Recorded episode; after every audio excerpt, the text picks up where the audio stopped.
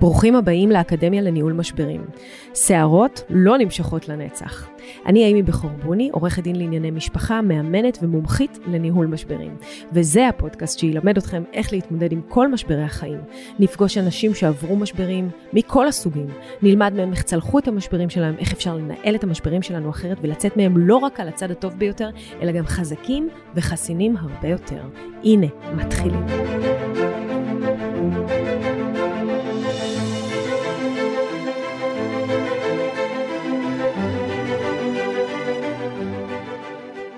שלום לכולם, אני עורכת הדין אימי בכור בוני, וזה הפודקאסט שלי. הפודקאסט שלנו עוסק במשברים, בניהול משברים, באיך לצאת ממשברים. למה משברים? כי משברים זאת שפה אוניברסלית, לכולם יש משברים. לא משנה מאיזה גזע, מין, דת, אתה, וגם לא באיזה גיל אתה, יש לך משברים. גם כשאתם ילדים יש לכם משברים, וכשאתם מבוגרים המשברים שלכם נראים קצת אחרת. ואנחנו כאן לתת את כל הטיפים ולדבר על כל המשברים שיכולים להופיע בחיים שלכם, ולראות איך אנחנו יכולים אולי לעזור לכם לצאת מהם בדרך הטובה ביותר. כן, קצת ללמוד מחוכמה של אחרים ומניסיון של אחרים, זה נראה לי הדרך הנכונה לעבור את החיים האלה. אז כמו שאמרתי אני אימי בכור בוני ואני עורכת דין לענייני משפחה ואני עוסקת במשברים של אנשים. אני גם אה, קואוצ'רית גם מאמנת ומאמנת רק את הלקוחות שלי שעוברים אצלי תהליך גירושים. לא עוסקת בזה באופן אה, אה, פרטי אחר. אה, אבל אחרי 22 שנה שאני עוסקת רק בגירושים שזה משברי חיים ענקיים וגם במריבות בין אחים ובמשברי משפחה גדולים אני בהחלט יכולה להגיד שאני מומחית בניהול משברים. בנוסף יש לי שיטה ספציפית שנקראת Storms Don't Last Forever שזה גם השם של הפודקאסט הזה אה, על איך לנהל כל משבר ומה הכללים לניהול משבר כי לכל משבר יש כללים. וחוקים אחרים שאפשר uh, בהחלט uh, לנהל אותו בצורה הטובה ביותר ולצאת ממנו בצורה הטובה ביותר וזה מה שבאנו לעשות. באנו לתת ערך באנו לעזור ואני אשמח לשמוע מכם אם תכתבו לי בתגובות או אפילו בפייסבוק באינסטגרם במיילים מה זה עשה לכם ואם הצלחנו לעזור אפילו למישהו אחד אז אשרינו. אז היום יש לי אורחת מאוד מיוחדת אייל צוקרמן. אייל אולי תציגי את עצמך? אז נעים מאוד. uh, תענוג לבוא להתארח וכמובן עם אימי תמיד. Um, אני, בנוסף להיותי uh, בת 43, אימא לשלושה ילדים, וואי, איזה גדולה. גרושה, כן, כן, הולכת וצומחת מתוך המשבר. נכון. uh, אני גם מנהלת משאבי אנוש, uh, עוסקת בתחום כבר uh, מעל 15 שנה. הרבה בתפקידי ניהול בחברות שהן אה, בעצמן נמצאות בתהליכים, בעיקר חברות סטארט-אפ שנמצאות בתהליכים של צמיחה ושינויים שהם מאוד מאוד דחופים. שאם אנחנו מתעסקים במשברים, זה בקלות מאוד, בניהול לא נכון, יכול להפוך להיות משבר שהוא אקוטי לחברה. אל תצטנעי, אני זוכרת שהיית סמנכ"לית של חברות ענק עם איזה 600 עובדים ובאמת ניהלת מאות עובדים וכל פעם שהייתי פוגשת אותך אז היית אומרת לי אני הבייביסיטר, אני המטפלת, אני הזה, אני הכל, אני, אני מכילה, נכון? זה לא רק גיוס עובדים, זה לא רק ניהול עובדים, זה תמיד מכיל את, ביחד את כל ה... בעצם את המהפכים שלהם שהם עוברים באופן אישי. לגמרי, ואפילו אם מתעסקים רק, אה, את יודעת, אחורה אחורה לרק גיוס או רק כמגייסת, החלק מאוד משמעותי זה ללוות גם את המועמדים כמובן בתוך התהליך, וגם את המנהלים שמגייסים ואת כלל החברה, אה, לייצר התאמה. בסוף, משאבי אנוש, בעיניים שלי לפחות, זה התאמה. התאמה שנובעת מהכרה בפערים, בקשיים, באתגרים, ואיך לייצר את המצב שהוא הכי אופטימלי כדי שהספינה הזאת, שנקראת החברה, תשוט בצורה הכי חלקה שיש.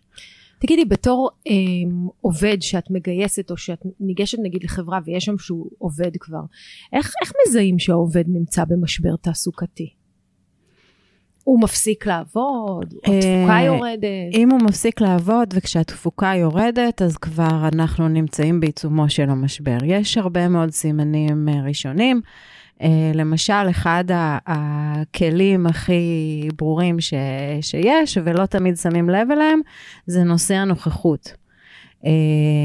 אני למשל לא בודקת בכלל מערכת הנוכחות. מתי אני כן הולכת למערכת הנוכחות? כשעובד מתחיל להרגיש לי שמשהו לא, לא יושב טוב אצלו בסיטואציה בתוך החברה. ואז באמת רואים עלייה בימי חופש, עלייה בימי מחלה, רואים את ההיעדרויות האלה מתחילות לקרות בצורה שהיא הרבה יותר דחופה ולא מוסברת הרבה פעמים. אמ, ו... ואז מה עושים? קוראים לו לשיחה? אה, מתחילים לגשש, קודם כל איתו, אני, אה, וגם במקביל הרבה פעמים עם המנהלים. אה, מתחילים לשאול שאלות, בעקיפין מאוד מול העובד, מציפים את מה שאני רואה. אני רואה שהוא יותר מסוגר, אני רואה שהוא פחות מגיע.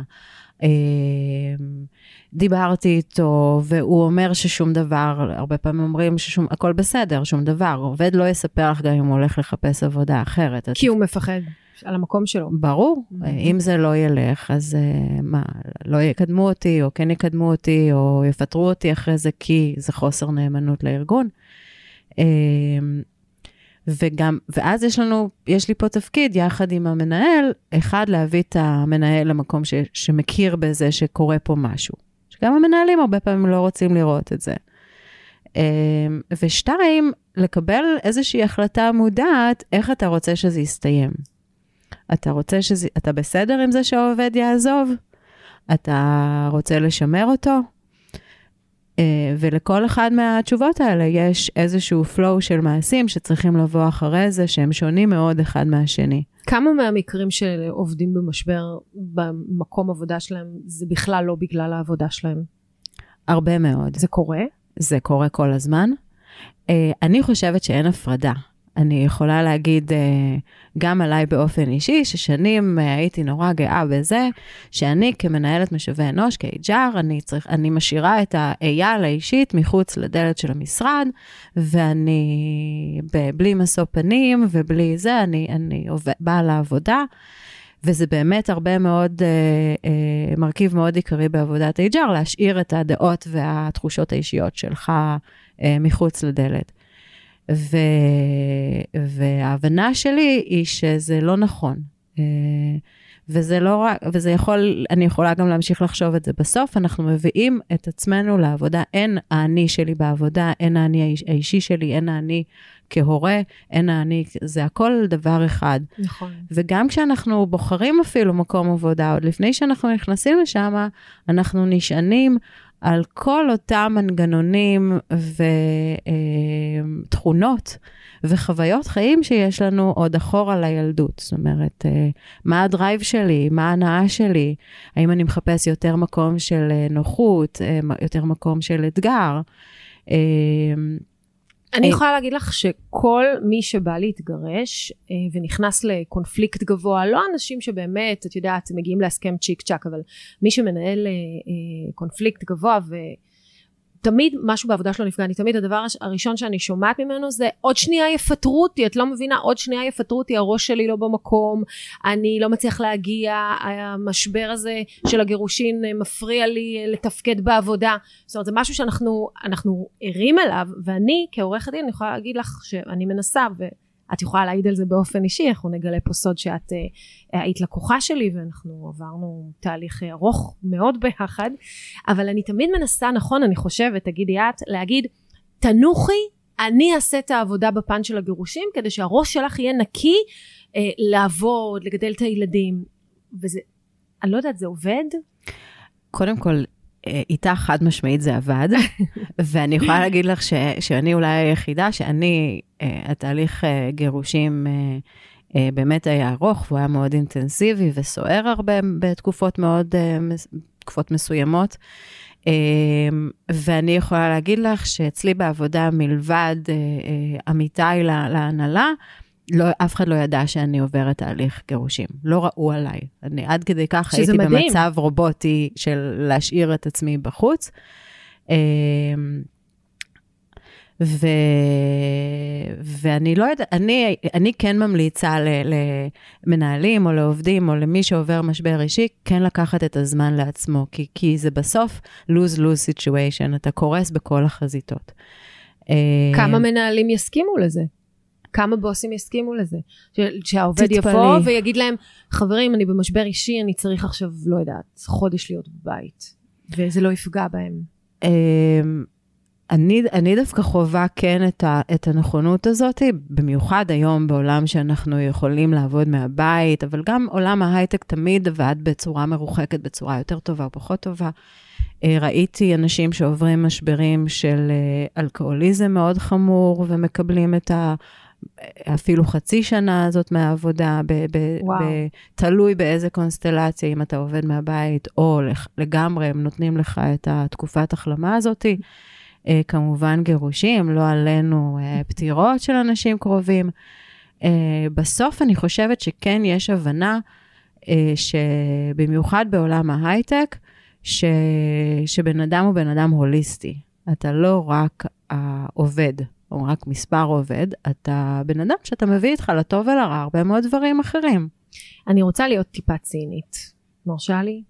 נראה לי, ואולי אני טועה כי אני לא באה מהתחום הזה של משאבי אנוש ולא זה, אז תגידי לי את, נראה לי שזה שינוי של השנים האחרונות, בגלל דור ה-Z, דור המילניום. כי פעם הנושא של קביעות, שהיית עובד באיזה מקום, והיית עובד שם מיליון שנה, ולא משנה מה היה קורה, אם היית מגיע, אם פחות היית מגיע, היו כל מיני, זה, זה יותר ישראלי, פחות אמריקאי. Mhm. נכון שאצל אמריקאים יש פחות קביעות, אבל עדיין, גם שם משרות היו ארוכות טווח.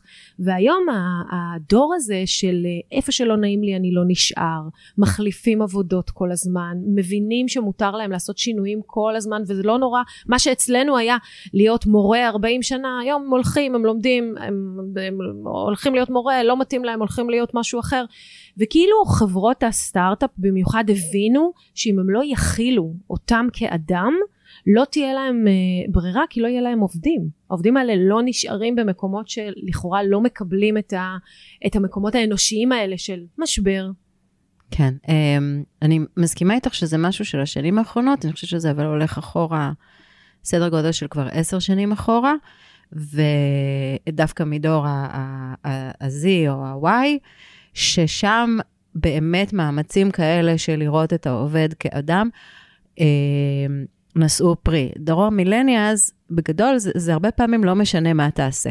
רמת המחויבות הארגונית שלהם היא פחותה, ולכן זה אתגר מסוג אחר, אבל גם החברות מבינות היום שעובד יבוא וייתן את השנה, שנה וחצי והוא ילך. אז גם הנכונות שלהם מצד שני להשקיע היא פחותה.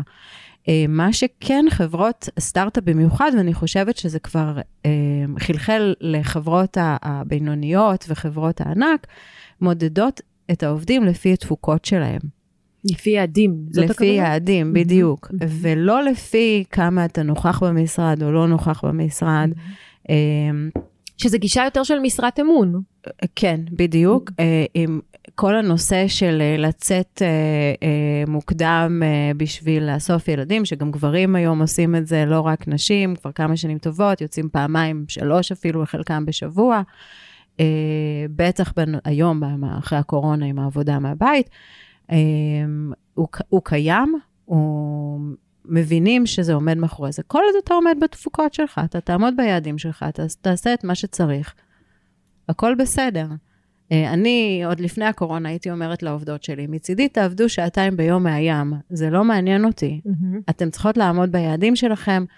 אה, כמובן שאם הייתי רואה שזה לוקח להם שעתיים במקום אה, תשע שעות, אז הייתי. מגדילה את היעדים, אבל זה כבר, בואו קודם נגיע ל... באמת מה שחשוב זה, זה העניין של, של התפוקות. זאת אומרת שאם אני רוצה לתת uh, כללים לעובד כדי להתמודד, נגיד שהוא מתמודד עם משבר שהוא לא משבר בעבודה, אלא משבר חיצוני, והייתי רוצה לתת איזה שהם כללים לעבור את המשבר, אני שנייה משקפת את מה שאמרת, אז uh, אל תפגע בתפוקה שלך, לא חשוב, פחות חשוב הנוכחות שלך, יותר חשוב שהתוצאה תגיע, גם אם אתה צריך לעשות את זה בזמן שלך, ובשאר הזמן נגיד לטפל במשבר גירושים שלך או במשברים אחרים. זה משהו שהמקום עבודה יכול להכיל. בוודאי, ומאוד חשוב שזה יהיה בתקשורת שהיא פתוחה ושקופה. לשקף מה אתה עובר. ולדבר עם הבוס שלך, לדבר עם. הבוס שלך, לדבר מהמם. עם, אם יש HR אז לדבר עם ה-HR, אה, ולשקף. ומהמקום של ה... אני, אני רק מוסיפה, אם אתה רוצה שה, שהמקום העבודה שלך יראה אותך גם כאדם ולא רק כעובד, אתה גם צריך לשקף את זה שאתה אדם ולא רק עובד. לא להתבייש, לא. ולבוא ולספר באמת מה עובר עליך. כי בסוף כולנו אנשים, לכולנו יש משברים, ועדיף להגיד את זה מאשר שזה יסוד אה, אה, שככה מצל על, ה, על האירוע. נכון. תראי, גם הרבה פעמים אה, שינויים בעבודה או משברים בעבודה, לאו דווקא משברים, אפילו שינויים מאוד מאוד גדולים, אה, גורמים אחרי זה משברים אה, אה, אישיים. אני אתן רגע את הדוגמה שלי. אני חושבת שהגעתי למקום עבודה חדש, עשיתי שם קפיצה בקריירה מאוד משמעותית, מוערכת, גם כלכלית, בפן הזה, וזה שינה את, את מערך היחסים, יחסי הכוחות בתוך הבית, mm-hmm. בתוך הזוגיות שלנו. וזה כמובן, זה לא, זה לא הסיבה לזה שהתגרשנו, אבל בסוף זה עוד טריגר ש, ש, שמאיץ תהליכים והופך אותם ליותר מורכבים. נכון. מש... אה, אה, אנחנו, אוקיי, זה עוד משבר שיכול לנבוע מזה, וזה באמת, למשל, הסיפור של נשים שמרוויחות יותר מהגברים.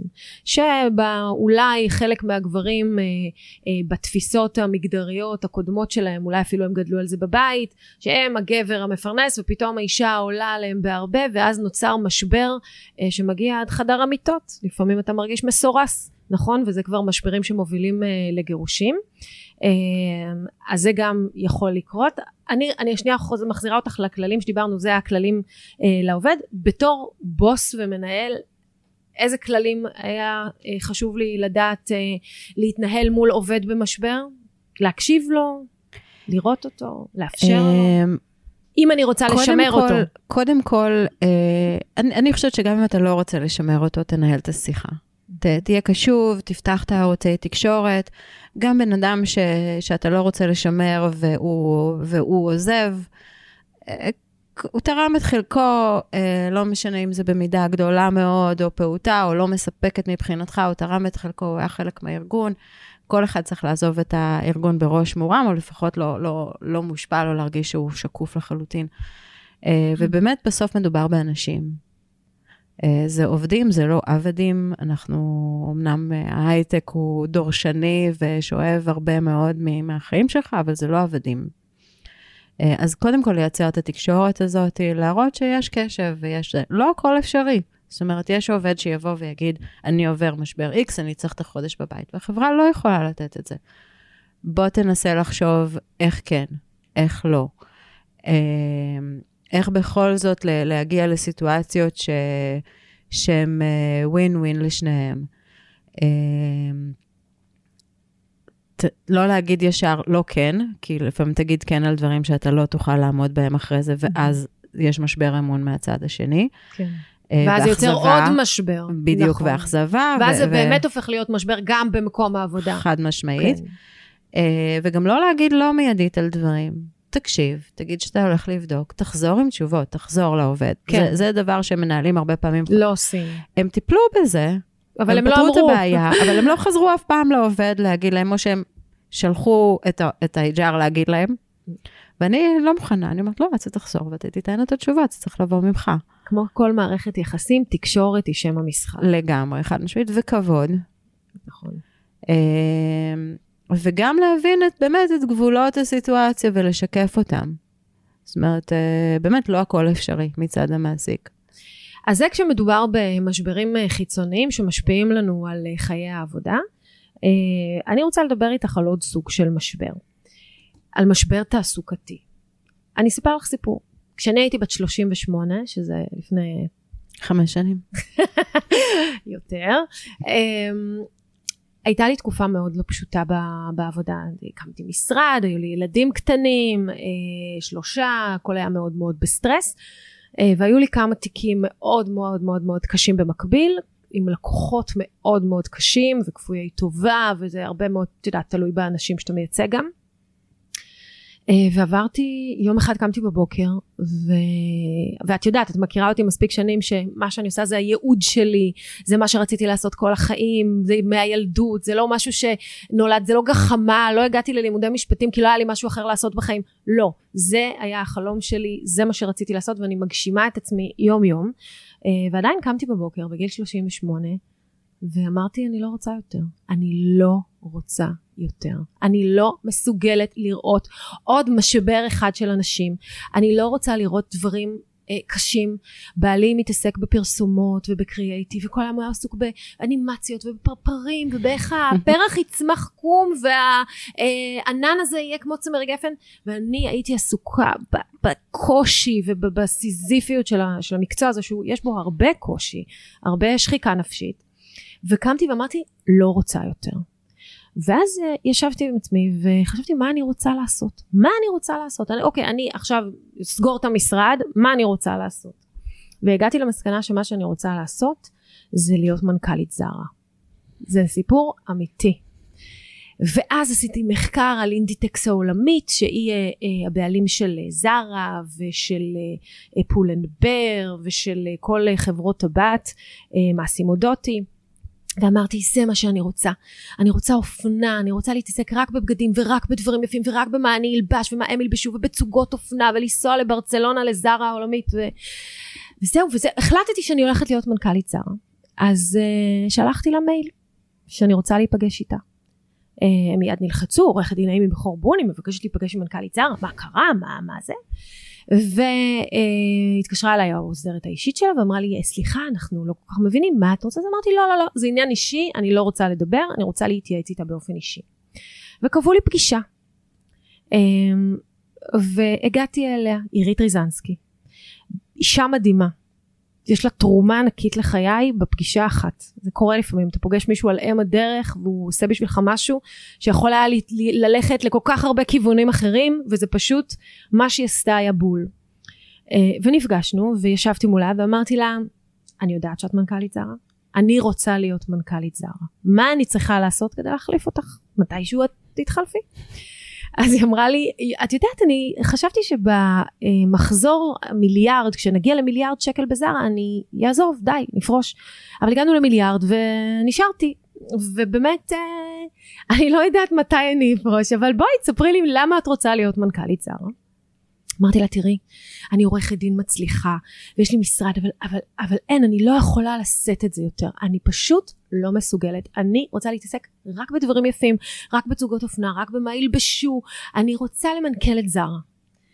אז היא אמרה לי אמ, טוב אז בואי נתחיל אני אראה לך מה זה למנכ"לת זרה. ואז היא הראתה לי שאת כל הסידור בחנות מקבלים בתמונות מברצלונה מההדקווטר ואסור לה להזיז חולצה מאיפה שהיא נמצאת למקום אחר והבובות צריכות להתלבש בדיוק כמו שמורידים להוראה מלמעלה.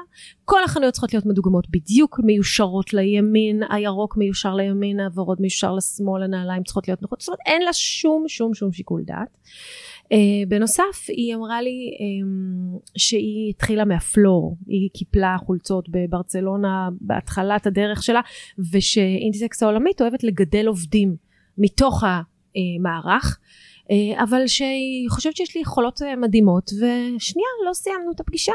ואז היא שאלה אותי כמה משכורת אני חושבת שהיא מקבלת? אז אמרתי שאני בטוחה שהיא מקבלת עשרות אלפי שקלים בתור מנכ"לית זרה ואז הסתבר שהיא ממש לא מקבלת אה, כל כך הרבה כסף. להפך היא אפילו חשפה בפניי שמנהלת סניף רמת אביב עושה יותר ממנה כי היא עובדת לפי יעדי מכירה ורמת אביב זה הסניף המוכר ביותר. אמ, ו... ואז אמרתי לה אבל את, את, את, את מתעסקת ביופי כל הזמן. אז היא אמרה לי לא כל כך אנחנו מתעסקים פה בהרבה אה, דברים אה, טכניים אה, והרבה ניהול עובדים וכולי. אמרתי לה לא לא לא אבל זה מה שאני רוצה. אז היא אמרה לי טוב אז קיבלנו עכשיו אה, זיכיון חדש של גאפ אה, בואי תמנכ"לי את גאפ ובינתיים אה, נעשה את זה אחת ליד השנייה וככה נגדל אותך אה, לתוך המערכת אבל אה, אני רוצה להגיד לך משהו את יודעת הבת שלי החלום שלה זה להיות אימי בכור בוני. מה זאת אומרת?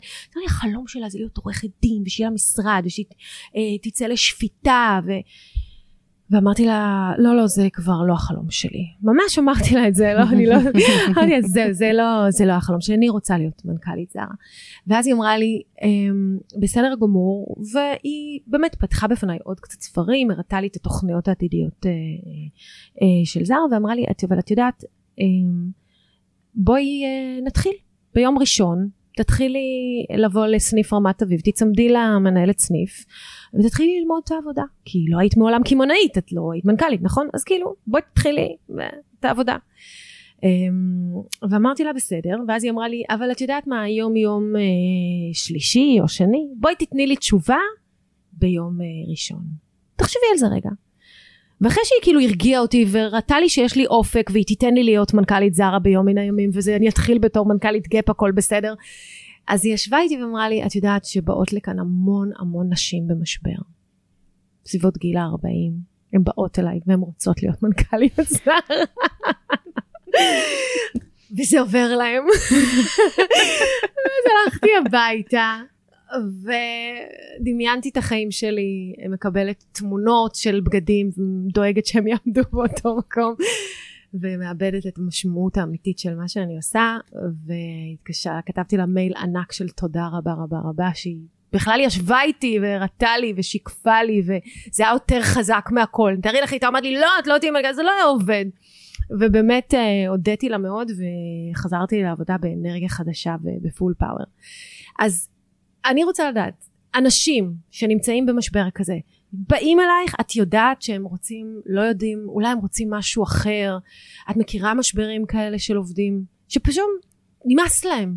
בוודאי, בוודאי. אמ, גם של עובדים באשר הם, גם של אה, חברותיי הקולגות למקצוע HR, שהוא גם מקצוע נורא שצריך להכיל ולספוג, ואיך אמר לי פעם אחד המנהלים שלי? את כמנהלת HR צריכה תמיד להישאר הבן אדם הכי רגוע בחדר. עכשיו, לפעמים בא לך לחתוך תוורידים של עצמך או של מישהו אחר, ואת עדיין צריכה להיות באמת רגועה. אמ, וכמובן, גם ברמה האישית שלי. עכשיו, אה, אני כן אומרת שככל שאני עוברת יותר משברים עם עצמי או שינויים, אה, זה לאו דווקא תמיד מתפתח למשבר. זה תלוי איך, ככל שאני מנהלת את השינויים ואת הקושי ואתגר יותר טוב ולא מגיעה לשבר, mm-hmm. היכולת שלי גם לזהות את זה אצל אחרים, וגם כמובן לתמוך בזה, היא הולכת וגדלה. אה, גם אני בערך אה, צריכה, הייתי צריכה לתקף, אה, תיקפתי, אני חושבת, איזה ארבע פעמים בחיים בצורה ממש משברית, רגע לשבת עם עצמי, את, את אם אני רוצה לעשות HR. ואיך עשית את זה? איך תיקפת את זה? זאת אומרת, אם מישהו עכשיו במשבר בניגוד... תעסוקתי, והוא רוצה לדעת מה הוא צריך לעשות כדי לדעת אם הוא במקום הנכון שלו. קודם כל תבדוק את זה, באמת מה שהיא עשתה איתך, זה אפשרה לך את ה... זה, לבדוק את זה, לראות איך זה נראה. תדבר עם אנשים ש... שיש לך חלום אחד, שתיים, אני רציתי להיות מעצבת פנים. כבר כן? בדקתי קורסים. יפה. כן. Uh, גם כן, הרצון הזה לעשות uh, נעים וטוב ושטחי, שטחי זה לא מילה גסה, אני נורא מקנאה באנשים שנוח זה, uh, זה, זה מה שהם שואפים בחיים. אני, ואני חושבת שגם את, נוח זה, לא, זה ממש מילה גסה. Uh, תבדוק, ת, תלמד, ת, ת, ת, תבדקי מה זה אומר, איך את מגיעה לשם, איך נראה העבודה, דברי עם אנשים שעוסקים בתחום הזה.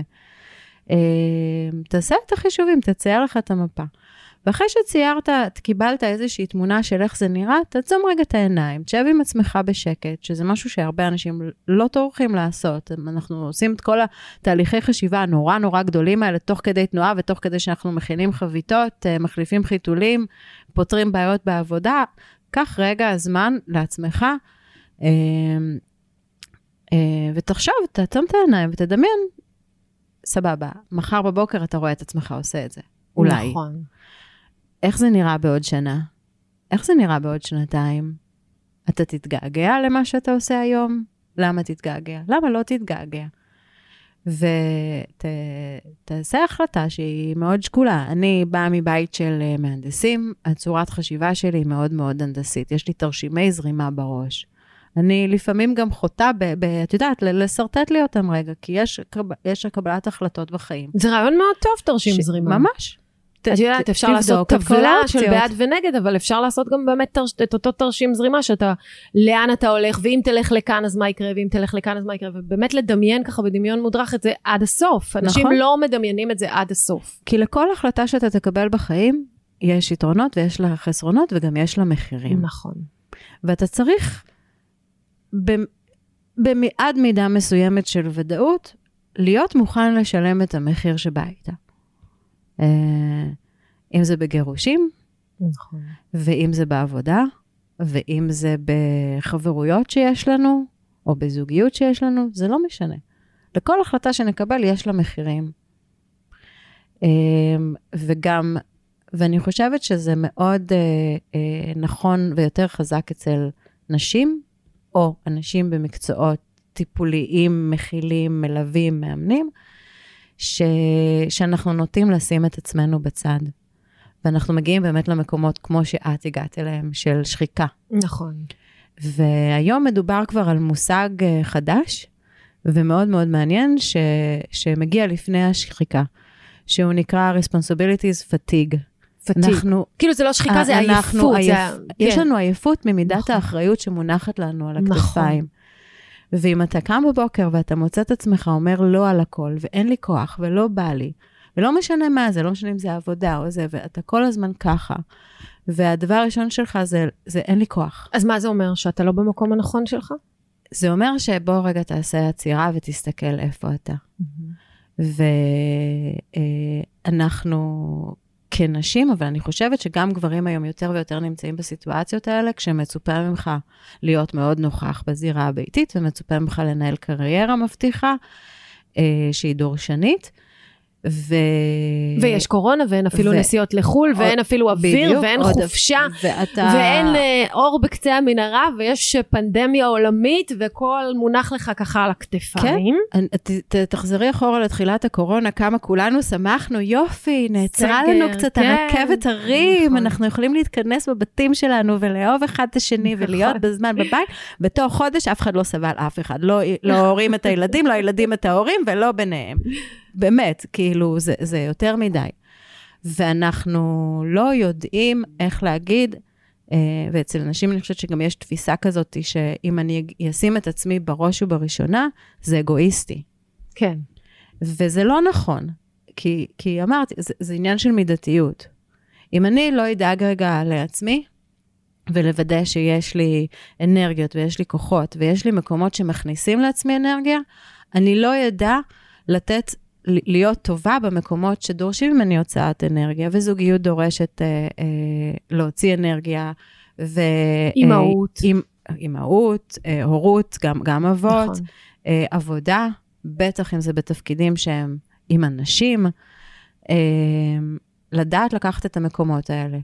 עכשיו, אם, אם אתה מזהה ש, שאתה מתחיל להיות במקומות האלה, אם אתה בשלב הזה של ה-responsibilities fatigue, קודם כל מודעות היא, היא הדבר הראשון, תהיה מודע לעצמך. אה, לא, אנחנו נורא פועלים על אוטומט, אנחנו באמת בתוך הגלגל הזה של החיים, עוד זורקים עלינו עוד גלגלי קורונה ועוד כל מיני גלגלים, משקולות, משקולות. חמישה טון, אה, ואנחנו אנחנו פועלים מאוד על אוטומט. עכשיו, העולם השתנה, אפילו קורונה, אם אנחנו מדברים על העבודה, הוא שינה את עולם העבודה. לבוא עם תפיסות של פעם, מתוך מי שאני בילדותי, עוד בבגרותי, לתוך העולם שהוא שונה, או לתוך שינוי, במה זה שינה? זה לא עובד. במה הקורונה שינתה, לדעתך? את עולם העבודה. ב- את מתכוונת רק לעבודה מרחוק? אה, קודם כל, זה טשטש לחלוטין את הגבולות בין הבית, בין ל- הבית למקום לעבודה. העבודה, נכון. לחלוטין. אפילו בזום, כשאתה פותח מצלמה, אני הרבה פעמים מרגישה לא נוח שאני פותחת מצלמה ואני בתוך החדר של הילד שלי. ברור, אנחנו שמים אני לא- רקע יש- וירטואלי, אני, יש אז- לי צילום של כן. המשרד. אבל גם אם לא, אתה לא רוצה להכניס, את, אני מאוד, אני מאוד uh, טוטאלית, uh, גם בעבודה וגם ב- בחיים שלי. מאוד קשה לי לאזן את הגבולות האלה. זה משהו שלקח לי הרבה מאוד שנים ללמוד. אגב, זו עוד עצה מאוד טובה. כן. תהיה נוכח איפה שאתה. או. כ- כאימהות, אנחנו הולכות לעבודה עם הבעיות של הבית, אנחנו הולכות לבית עם, העבודה, עם, ה- עם הבעיות ואז של אנחנו העבודה. לא מאה אנחנו אחוז בגלגל- בשום מקום. אנחנו לא מאה אחוז. קודם כל, אני לא שואפת למאה אחוז, אני שואפת לגוד אנאף. אוקיי, זה, זה המושלם צודקת, מבחינתי, צודקת. אבל אנחנו גם לא שם, נכון. ובעיקר אנחנו מכלות את עצמנו, ובעיקר אנחנו כל הזמן במין גלגל אינסופי של רגשות אשם, שרק עוד מכביד עלינו. אז אני אומרת, אני, כמו שתיקפתי את ה... אם אני רוצה להיות מנהלת משאבי אנוש או מעצבת פנים, אני גם מתקפת את המשוואה הזאת לאורך כל הדרך, וזה השתנה. כמה משקל אני שמה בבית וכמה משקל אני שמה בעבודה. ויש מחיר לכל, ל, ל, ל, כשאני משנה את המשקולות האלה על שני הצידי המאזניים, יש לזה מחיר. יש לזה מחיר או בבית או בעבודה. אי אפשר הכל. נכון. מי שיש לו נטייה לפרפקציוניזם וחושב שהוא יכול להיות מושלם בבית ובעבודה ביחד, שיהיה לו בהצלחה. זה לא שיהיה לו בהצלחה, יש נשים כאלה, ואני חייבת להגיד שאני חטאתי הרבה שנים במרדף אחר הפרפקציוניזם המטורף הזה, לבשל רק גורמה, לטפל רק אני בילדים שלי, בלי בייביסיטרים, בלי טירוף, טירוף, טירוף, טירוף, ולעבוד אחרי זה כשהם הולכים לישון, ומשלמים על זה מחיר מאוד מאוד מאוד כבד. הבריאותי הרבה פעמים. בריאותי, ואז אנחנו נגררים. למשברים הרבה יותר אקוטיים ממשברים תעסוקתיים. כשאתה מגיע למשבר נפשי או למשבר אה, אה, בריאותי עקב שחיקה כבר ועקב אה, אה, בעצם אה, כל המשאבים שלך נשרפים, אתה, אתה בבעיה. ולכן מה שאת אומרת הוא, הוא העצה הכי טובה שאפשר לתת וזה הסיפור של המודעות. אתה צריך להיות נוכח ברגע וכשאתה נוכח ברגע אתה גם לא שורף אנרגיה על איפה אתה לא נמצא במקומות במקומות אחרים ומה אתה לא עושה באותו רגע, זה גם מקל על uh, רגשות האשם שלנו, שבילדין ככה ב, כן. בוורשה, ובלי קשר, פשוט נמצא במקום, וגם אתה עובד יותר טוב. נכון. אתה עובד יותר טוב אם אתה לא כל היום בוואטסאפ עם הילדים וב... ו... ועם המטפלת ומבקש מהגננת לשלוח לך הודעות ואתה נמצא, אתה נוכח, אתה נותן את הזמן איכות שלך פה ואז אתה גם יכול לתת זמן איכותי בבית.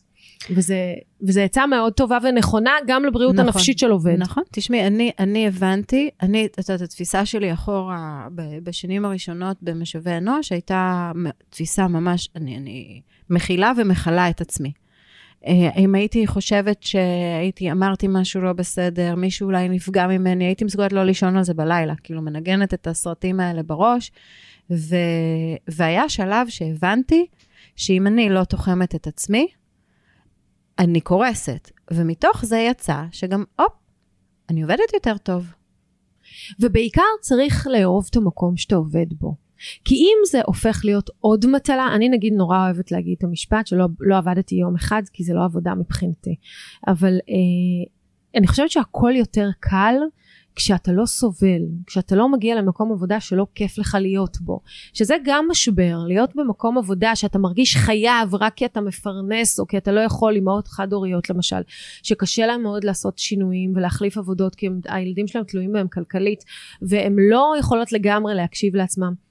אני, אני חושבת שיש מחיר מאוד מאוד כבד, גם כלכלי, כי בסוף הפרוספריטי שלך, היכולת שלך לייצר יותר דברים ולעשות יותר כסף, נובעת גם מהמקום שאתה מרגיש טוב עם מה שאתה עושה ובמה שאתה עושה. נכון מאוד, אבל לא צריך לעשות לזה גלוריפיקציה, זאת אומרת, אין מקום... עבודה או עיסוק מסוים שהוא רק טוב. לא, ברור, בכל מקצוע יש פחות. בכל מקום יש זה, לא תמיד אנחנו קמים עם חיוך על הפנים בבוקר, לא תמיד אנחנו הולכים הביתה עם חיוך על הפנים, לפעמים אתה עושה בראש בעיקר תוכניות, את מי בא לך לרצוח מחר בבוקר. קורה, קורה לכולם. אה, אז, אז כן צריך להבין שזה באמת ברמת המקרו מקום שאתה מרוצה בו, עיסוק שאתה מרוצה בו. ו... אני ממש לא- אהבתי לא... את האובזרבציה הזאת שלך, את יודעת, כי יש לנו נטייה באמת לחפש את המושלם, להגיד זה פרפקט, כאן טוב לי כל הזמן. ואין באמת דבר אין, כזה. אין, ואנחנו גם חיים, במיוחד המילניאס, בסינדרום מעבר לפינה, שאנחנו חושבים תמיד שבמקום הבא, הבא שלי זה יקרה. נכון. בזוגיות הבאה שלי זה יקרה.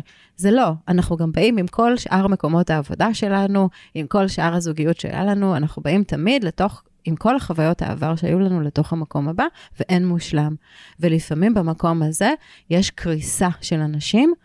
של, של ההתפוצצות הזאת, של הבועה. של הפער כן, בין המצוי כן, לרצוי. לגמרי. זה בעצם משבר. אנחנו זה, חושבים זה שהמקום הבא משבר. יהיה התיקון המשמעותי שלנו, ושם הכל, ולא. מה אני אומרת שמשבר בהרצאות שלי של Storms Don't Last Forever? מה ההגדרה שלי למשבר? זה הפער בין הסיפור הפנימי שלנו, בין הפרדיגמה, בין זה שציירנו לעצמנו מקום עבודה מושלם, עם סיפור מושלם, עם הכל מהמם, לבין המציאות שהיא, אין מה לעשות, היא לא כזאת. ואז יש משבר, כי יש פער, יש נכון. שוני גדול, ואת זה צריך ללמוד להכיל. אולי מראש צריך לבוא ולהגיד בדיוק את מה שאת אמרת עכשיו. אתה חייב לאהוב את מה שאתה עושה, שהרוב טוב, שהמקום בסדר, וכאילו זה אחלה, אם אתה עושה את מה שאתה אוהב, זה כבר טוב. אל תצפה שהכל יהיה מאה אחוז. כן. תמיד גם, תקשיבי, תמיד נכון. יש דברים קשים. גם לנו יש ימים פחות טובים ושופטים פחות טובים והחלטות פחות טובות. אצל כולם אין מושלם. אין. וגם, אני אומרת לילדים שלי, הם אומרים לי, אני לא אוהב ללמוד, את עושה מה שאת אוהבת, אני לא אוהב ללכת לבית ספר. אני אומרת, כן, אבל אני הייתי צריכה לעשות מלא דברים שאני לא אוהבת כדי להגיע למקום כן. שאני נמצאת. כולל ללכת לבית ספר. כולל ללכת להרבה הרבה הרבה זמן של בית ספר. כן, תראי, אפרופו גם מה שאמרת על, על אימהות חד-הוריות, אבל גם בכלל אנשים שמאיזה שהם נסיבות החיים, אין להם ברירה אלא להישאר במקום העבודה שבו הם נמצאים ולא טוב להם. תמצא את האיזונים במקום אחר. זאת אומרת, תייצר לעצמך, זה הדיסוננס הקוגנטיבי הזה, שאנחנו שואפים להגיע תמיד לאיזון, תמצא את האיזון. אם זה אומר אולי שאתה גם בעבודה, תעשה את העבודה שלך, תעשה את העבודה שלך טוב, אבל יכול להיות שאתה לא, אל תיתן את האקסטרה, כי אתה, אתה לא שם, אתה לא יכול נפשית, תשמור את הכוחות האלה רגע לבית. אם uh, אפילו תמצא דברים קטנים אחרים, שהם, uh, וגם יש כאלה שלא עולים כסף, כאילו, תעשה הליכות, תאוורר את הראש שלך, כל אחד ומה שטוב לו. אני אומרים לי, בעיתות משבר, אומרים לי, אולי תירשמי לאיזה חוג ספורט, אני אומרת, גם ככה אני סובלת, למה אני צריכה עוד יותר? אז כל אחד ומה שטוב לו.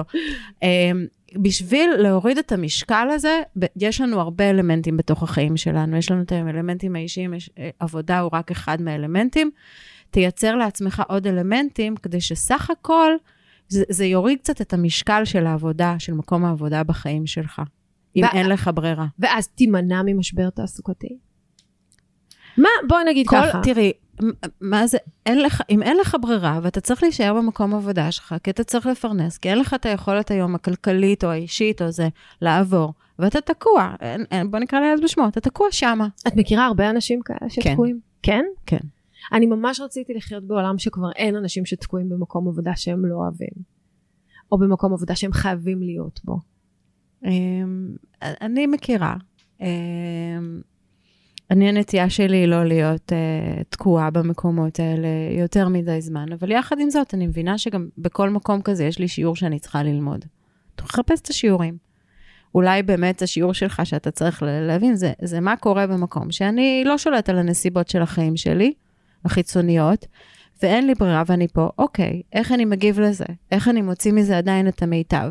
מה אני עוד יכול ללמוד? איך אני יכול לייצר לעצמי סביבה? למה אני לא אוהב את המקום עבודה שלי? איך אני יכול אולי לייצר לעצמי סביבה שהיא תהיה לי יותר אה, נעימה? Mm-hmm. זאת אומרת, אני מכירה הרבה עובדים, למשל, שהם סופר לא מרוצים. למה הם לא מרוצים? כי אין להם אתגר, הם לא מתפתחים, הם לא זה. אבל זה באמת רמת משהו... רמת המוטיבציה שלהם מצד שני היא אפס, אם לא במינוס. זה ערך שהם צריכים להביא אחד איתם, לא- נכון? בדיוק, תניע את הגלגל הזה. מהמם. אתה, אמ, אתה שולט ב... ב, ב ה, היכולת שלך להבין ש, שאתה שולט, יש לך שליטה, היא, היא הוודאות שלך שאתה תוכל להתמודד מכל הסיטואציות. אתה לא שולט על הסיטואציות הרבה מאוד פעמים, זה לא בידיים שלי. אבל לא אתה שולט שלי. בתגובה. בדיוק. אתה, מהמם. אני לא שולטת מי יהיה הבוס שלי. אבל אני שולטת איך אני אגיב אליו. יתח... בדיוק. יכול להיות שהוא יתחלף. נכון. אני שולטת אם אני, רגע, עושה את ההתאמות, לא עושה את ההתאמות. יכול להיות שאני אגיע למצב שאני לא מוכנה לעשות את ההתאמות, או שלא, אני לא רוצה, לש... לא רוצה לעשות את ההתאמות, ואני אלך לחפש מקום עבודה אחר. אני שולטת בסיטואציות של החיים שלי מ... ב... על ידי זה שאני מאמינה ביכולת שלי להתמודד איתם. אבל... נראה לי שזה המסר, זה המסר לעובד. בסופו של דבר, אנחנו, יש לנו את היכולת לשלוט בסיטואציה האישית שלנו, בתגובה שלנו, ולהתמודד. כי גם אם זה משבר, כל אחד יכול להתמודד עם משבר. נכון. גם אם זה משבר תעסוקתי, גם אם בסוף תחליף עבודה ותשלם מחירים. נכון. גם אני, אני למשל, אני יושבת בשימועים של עובדים, ואני מאוד גאה בזה. אני מאוד גאה בזה שיצא לי להיות uh, כבר בשלושה או ארבעה שימועים, למשל, שלא נגמרו בפיטורים. לא נגמרו בפיתוח. לא פיטור, לא. ובכל מקרה, אני חושבת יש שזה... כזה אירוע, כן, שאתה כן. עושה שימוע למישהו, ממש קורא לו למקום שהוא כן. יודע שהוא הולך להיות מפוטר, ובסוף אתה משאיר אותו, כי מה, מה העובד עשה ברגע הזה ששכנע את ה...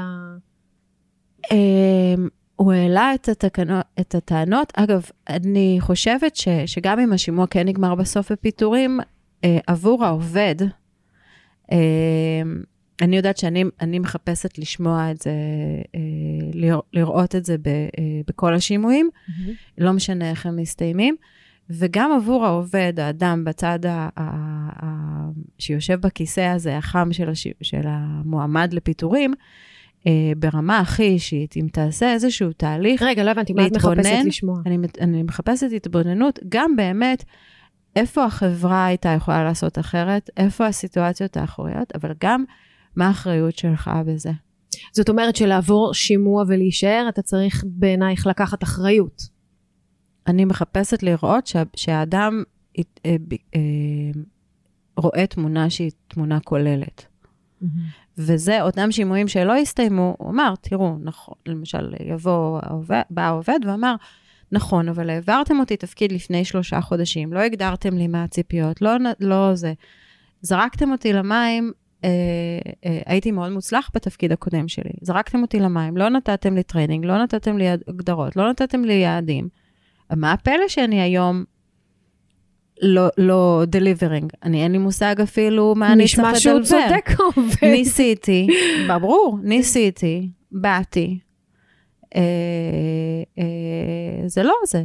ו, ואמרו אמרו לו, נכון, אבל, אבל אה, באמת ה- ה- מהצד רגע של, ה, של המנהל שלו, הוא אמר, גיליתי שהוא לא מתאים לזה בכלל. אז הייתה שם, נפתחה שמה, והוא, וגם הוא אמר, אני, יכול להיות, הייתי מאוד טוב בתפקיד הקודם שלי, עם אופי X, עברתי לתפקיד עם אופי Y, עם מאפיינים אחרים לגמרי. אני חייב להגיד שגם אני פחות מתחבר. זאת אומרת, כן, ניסיתי לתת לזה הכי טוב, אבל אני גם פחות מתחבר, ובאמת הייתה, היה שם איזושהי שיחה, והוחלט בסוף פשוט להחזיר אותו לתפקיד הקודם שלו. מדהים. כן. שזה- ולקח עוד שנה וחצי עד שהוא עזב, מיוזמתו. מדהים. אז אה, אני מה זה מודה לך שבאת לפה. זו הייתה שיחה מדהימה וגם מאוד מלמדת, במיוחד אותי בכל הנושא של HR ואיך להתמודד ככה עם עובדים ועם משברי תעסוקה שלהם. פעם הבאה שיהיה לך משבר, אז תבואי להיות HR ולא מנכ"לית זה. סתם, אל תבואי. אני לא... יש משהו, איזה מסר כזה שהיית רוצה להעביר ככה לשומעים שלנו בנושא של אה, משברי תעסוקה לכאן או לכאן? אה, כן, שתמיד, אני חושבת שהאמונה שלי היא שמכל משבר אנחנו צומחים. וזה בידיים שלך אם אתה קורס מזה או צומח מזה. וזה לא הופך את זה ליותר קל, זה לא הופך את זה לנעים הרבה פעמים, וזה להפך, זה צריך לנקז הרבה מאוד מוגלה מהפצעים האלה, אבל בסוף ל- ב- זה, זה משתלם, וזה רק מביא אותך למקומות הרבה יותר טובים. וואו, מדהימה. תודה רבה רבה אייל שהיית איתי, תודה לך. בבקשה, נהניתי מאוד. גם אני.